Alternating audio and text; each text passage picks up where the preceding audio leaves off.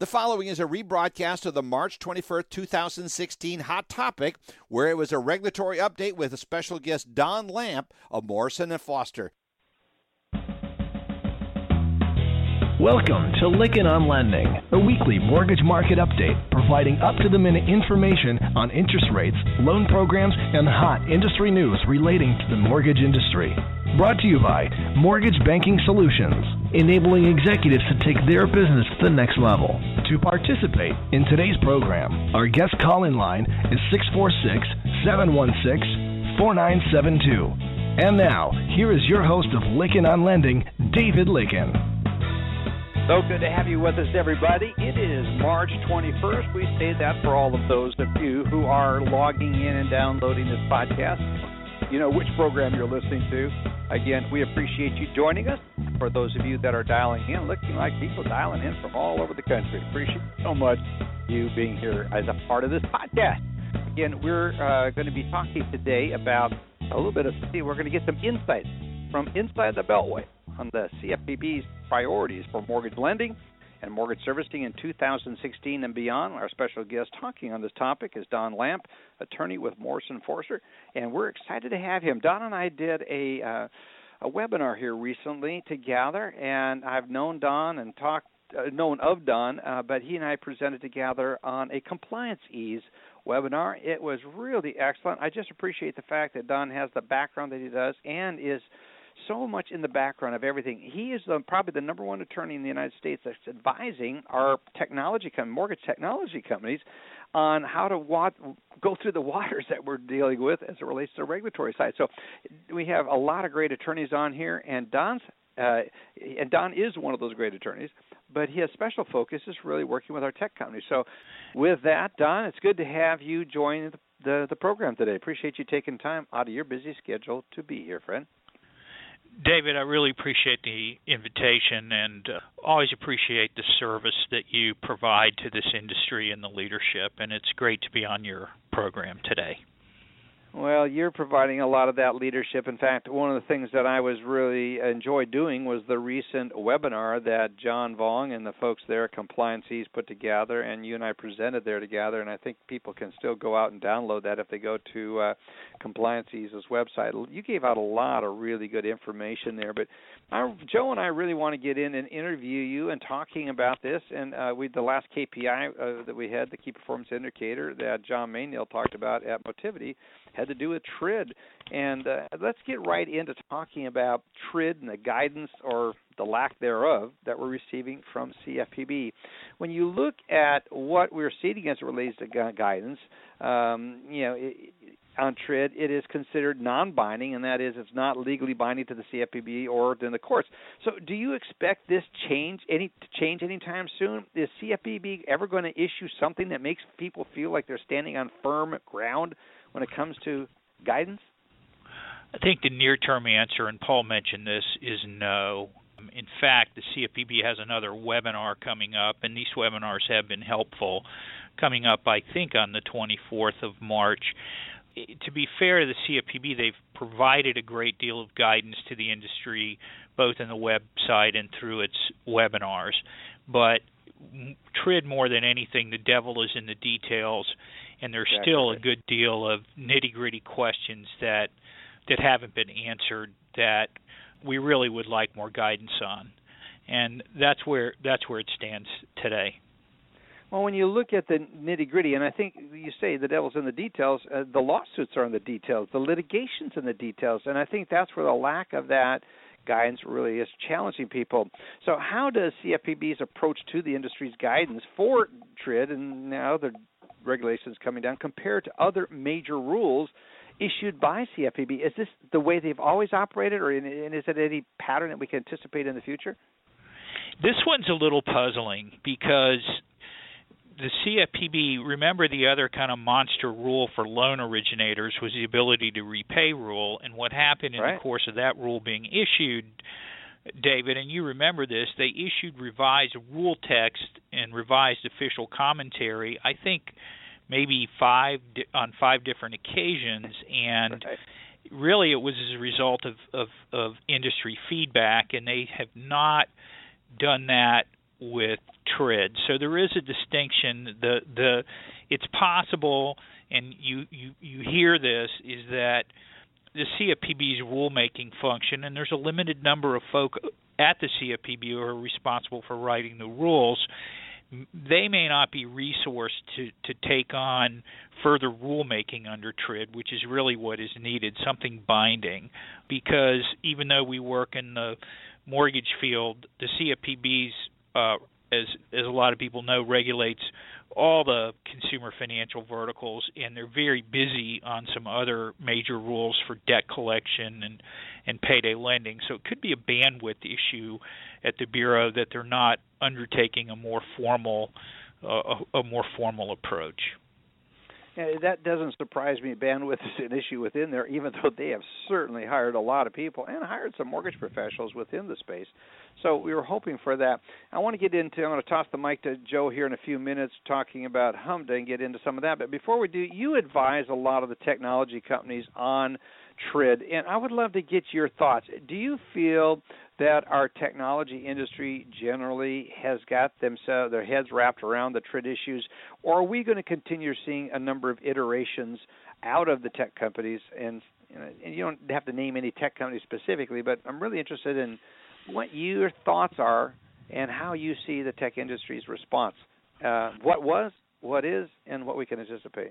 Well, it was an enormous challenge. Whenever you have that many data fields that have to be validated and mapped and tested, you can bet that it'd be an enormous challenge. And also, as you mentioned earlier, the stakes are are high. Old RESPA did not give rise to lawsuit liability.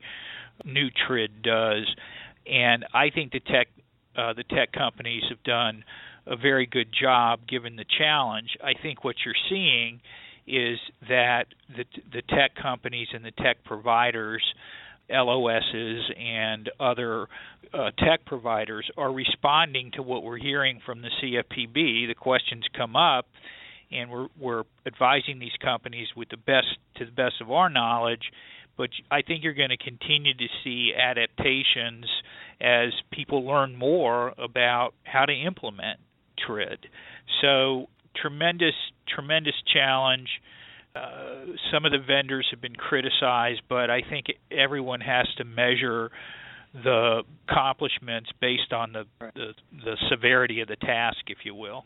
Yeah, there's no question this was this was a significant mountain, and another one's coming up, and it has to do with HMDA.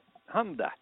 So I'm going to toss the mic over to Joe. Joe, good to have you involved in this well, I want discussion. To, thanks. I wanted to go back to the the discussion about guidance or lack thereof, and in addition to lack of guidance, we're not seeing many things go to court, and so you don't get answers out of the court. So where do people expect to get answers about questions in this area? That's a good question because one of the issues, Joe, is even the bureau has said there's there uh, with respect to several issues. There's more than one way to do it and comply with the law. There's more than one way to configure disclosures of figures and to check boxes on these forms. And so, right now, that's been the struggle because the professionals that you talk to may have a different approach, and they both may be right at the same time. So I, I think Paul mentioned this. We're keeping an eye on this industry-wide effort by by some of the Wall Street players and major originators to see what comes out of that and see if we can settle on some principles that will enable the secondary market to keep uh, to keep moving forward and avoid the kind of illiquidity that we're seeing right now. Yeah. All right. Well, uh, going on to HMDA, uh, you know, we've all just been through the implementation of TRID, and we've got the implementation of the new HMDA rules coming up now. How do you rate the complexity and, and, and you know the issues associated with implementing the HMDA rules as compared to TRID? Well, HMDA rules, what we're saying is son of TRID, and therefore structurally it's going to be very much like TRID. The actual work that's going to have to be done is not as great because you're dealing with expanded data fields from loan level data and the the technologists, the LOSs and others and folks that we're working with are hard at work to have the solutions. But what is going to be required, which TRID obviously required, is adaptation to new technology because the old way of HMDA reporting on spreadsheets is not going to work anymore.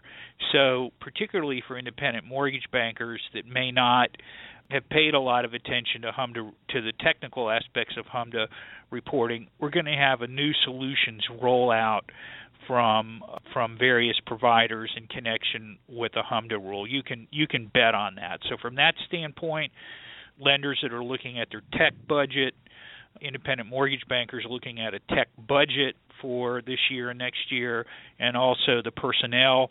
Uh, just when you thought it was safe to go back in the water again mm-hmm. uh, for technology, you're going to have this HMDA challenge that's it's right around the corner.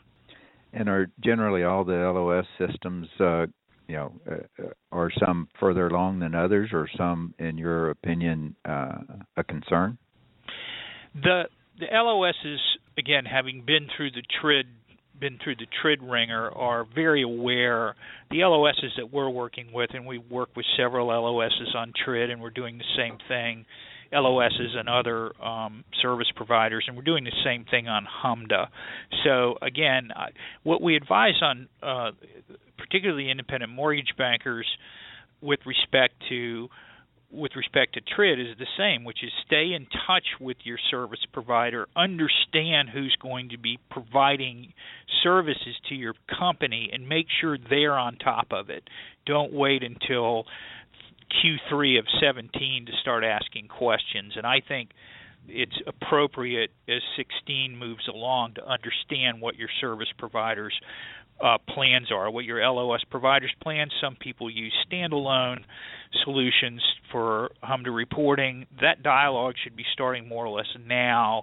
I, I think we all learned that lead time is everything when you're talking about a new uh, a new tech uh, based implementation. Back to you, Dave. You, all right, yeah. When you look at the, this whole thing about the TRID and HMDA readiness, I think it's interesting that you're expanding data fields. Expand a little bit on why this is probably going to be not as much of an issue, and the contrast. When you say it's TRID, it's the son of TRID, is it that the fields that are there are just needing to be treated differently? Uh, I know I know you're an attorney, not a technologist, but if you could give us some insights into that. Someone actually just texted me that question, and we want then we want to get on to looking at what the CFPB is looking at here moving forward.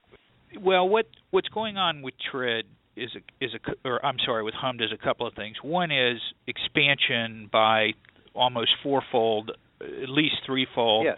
of the data elements that have to be collected at the loan level and with respect to loan applications. So that's that's number one. So instead of having a dozen fields, you now have 39 fields that have to be collected. Okay. Also, the formatting and input requirements that the Bureau is putting in place are different. So the technology interface that the Bureau is setting up is going to be different.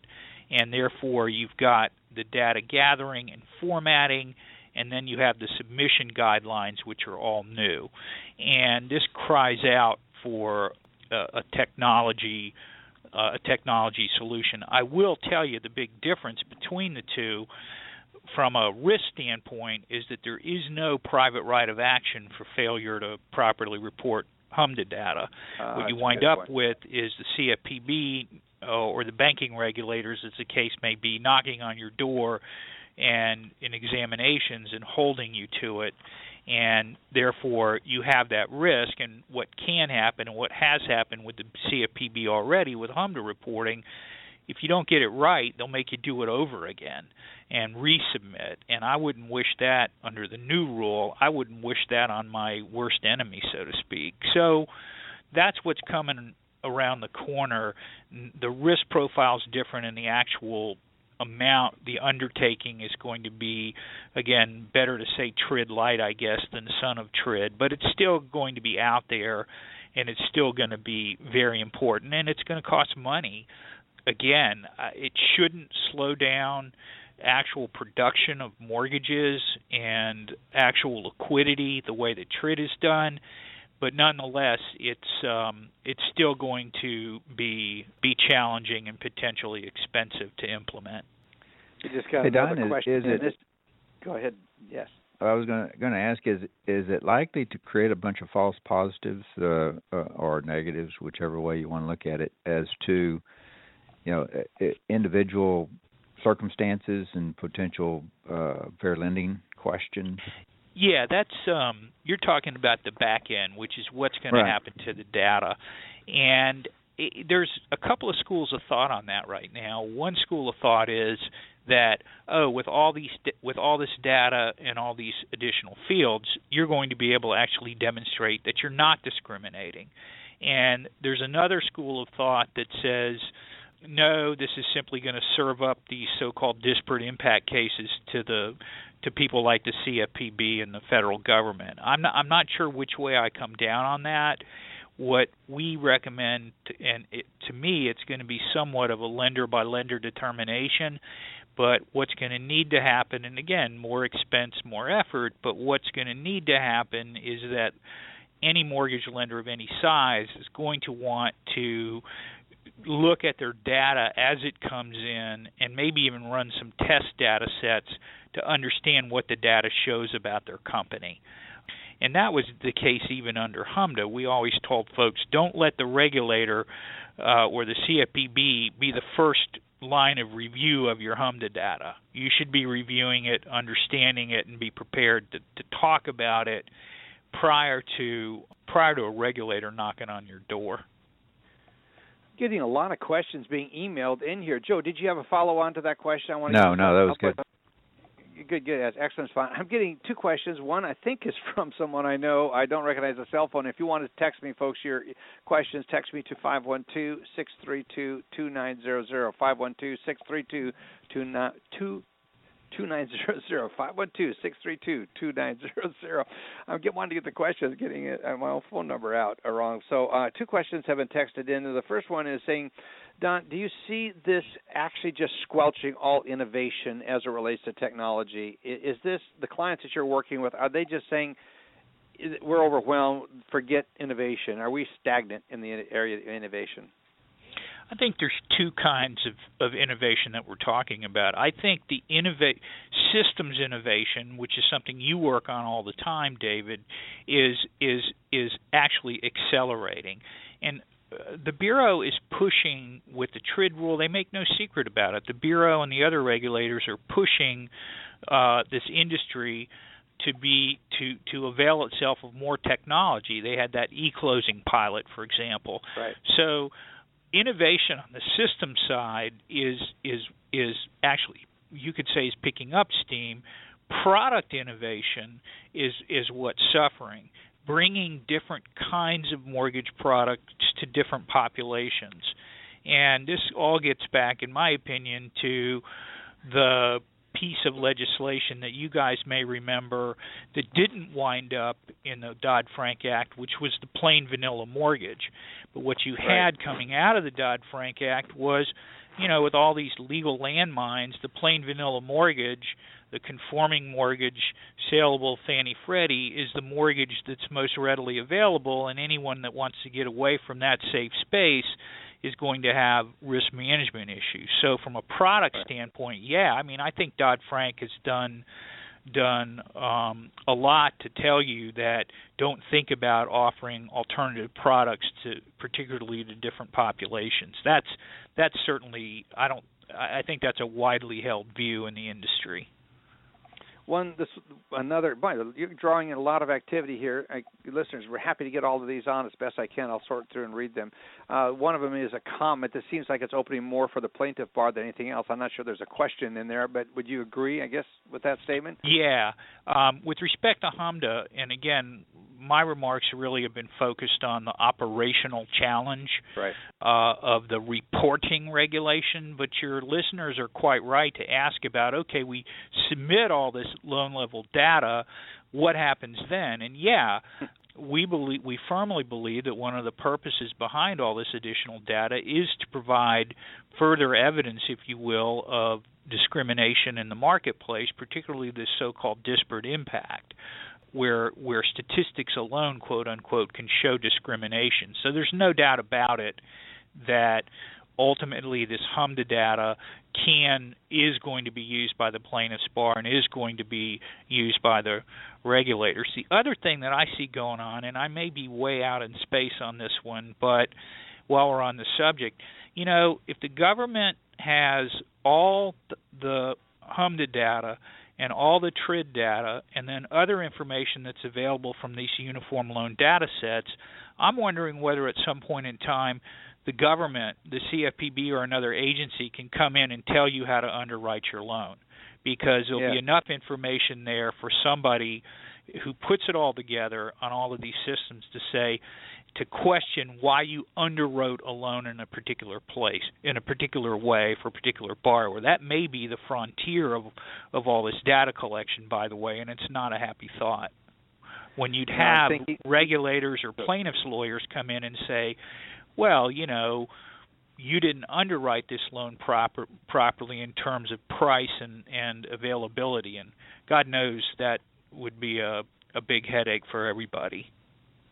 You've answered some of the questions that are continuing, but, but they are rolling in here. It's really interesting to see as you're talking about this. One I want to get out real quickly: Does the you know, the mobile apps have unusual exposure? The Rocket Mortgage, the mobile apps, are there uh, unique exposure as a result of that, or is that just lumped in with all the other technologies out there? Well, what you're seeing in mobile apps or what's going on um, with Rocket Mortgage and a lot of other offers right now, and we spend a lot of time walking people through the the disclosure requirements, and the folks we're working with are very, very careful on the compliance side that may be the question may be broader than that, but the the the name brand providers of these mobile apps know what they're doing and are getting it right from a disclosure standpoint and a customer experience standpoint. It's an interesting philosophical question, David, when you talk about these these these platforms that permit the millennials to get mortgages in minutes, so to speak. Yeah. You know, policy questions come up there as to whether um, mortgages and minutes are always the best idea for all borrowers. That's something I'm not going to touch, but it's something yeah, that exactly right. it's, it's something that you're seeing as the technologists build in the efficiencies. People are saying, well, should a loan be as available on an app as ordering a pizza? And I'm not. That's a philosophical or policy question that I can't. I can't really.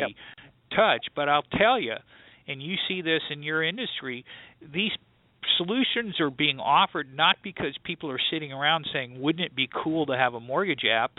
They're being created because it's what the millennials want, and the millennials yeah. access products and services on their smartphone, period. And so um, uh, this is coming from market conditions and market demand, not from some theoretical desire to use technology. You're, there's so much good stuff here, and I want to get to the couple other points, and I want to get your perspective inside the Beltway. But first, where are the enforcement hotspots identified, uh, the, or the areas where there's escalated risk? Let's talk about CFPB using enforcement these days as a compliance tool to show uh, the market participants and how to comply. Comment about that. That was really interesting comments last week as it relates well, big, to Richard Cordray's interview. Yeah, the big the big picture on this is that Director Cordray gave a speech to the Consumer Bankers Association in Washington a couple of weeks ago, and he suggested that he suggested that enforcement actually is a preferred method to provide guidance to the industry on compliance and risk management and that rulemaking was was too narrow and uh, not responsive enough to changing conditions most people believe that he got it backwards, and there's been a lot of uh, smoke and fire about those remarks. But the the what you're going to hear about this year, the the catchphrase is called regulation by enforcement, and you're going to hear a lot about this that this year because it's so controversial. And now the bureau has come out and said, you know, that is the way we roll and um, so uh, from a from that standpoint, it's something to keep an eye on, which means that those of us hoping for more clarification through rules with respect to mortgage rules are being told more or less that we need our compliance professionals need to be studying the enforcement cases instead of hope, hoping for for new rules. We had already planned on discussing this, but two people have already texted me this next question. That is, where do you see the outcome of the 2000 presidential election as it relates to the future or changes possibly in the CFPB? You're inside the Beltway. You probably have a unique perspective on this. Well, yeah, indeed, but uh, I do not know who is going to be nominated and who's going to win. Number one, but the elections. Uh, let me just talk quickly, big picture about the elections' impact.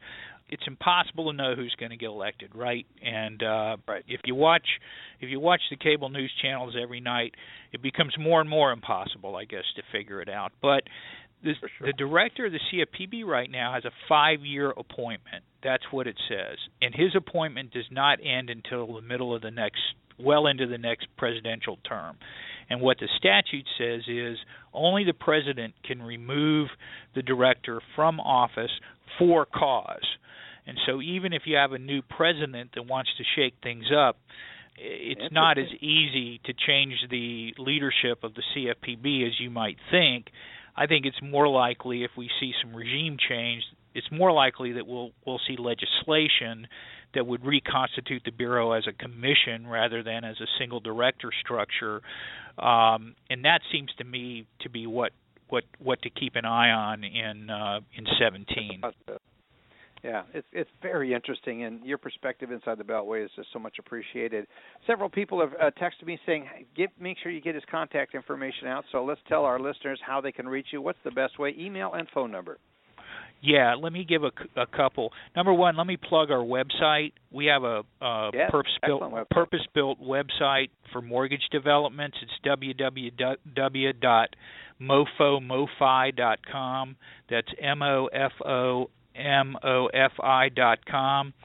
My phone number is two zero two eight eight seven one five two four. Email D-L-A-M-P-E at mofo, M-O-F-O dot com. And if you uh, go to Morrison and Foerster's website, mofo dot com, and look for Don Lampe, you can find me. Last name L-A-M-P-E.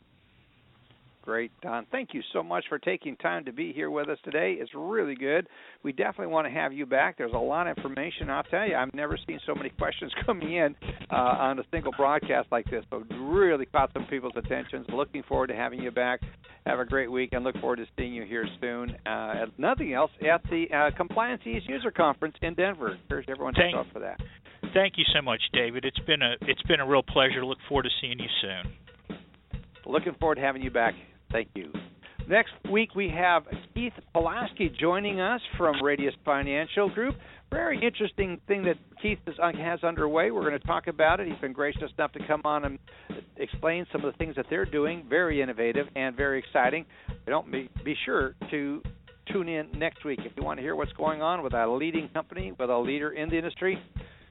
Keith Pulaski. Be sure to tune in. Folks, good to be with you. See you back here next week. Thank you so much for telling others about this program. And do please check with our sponsors. Thank you.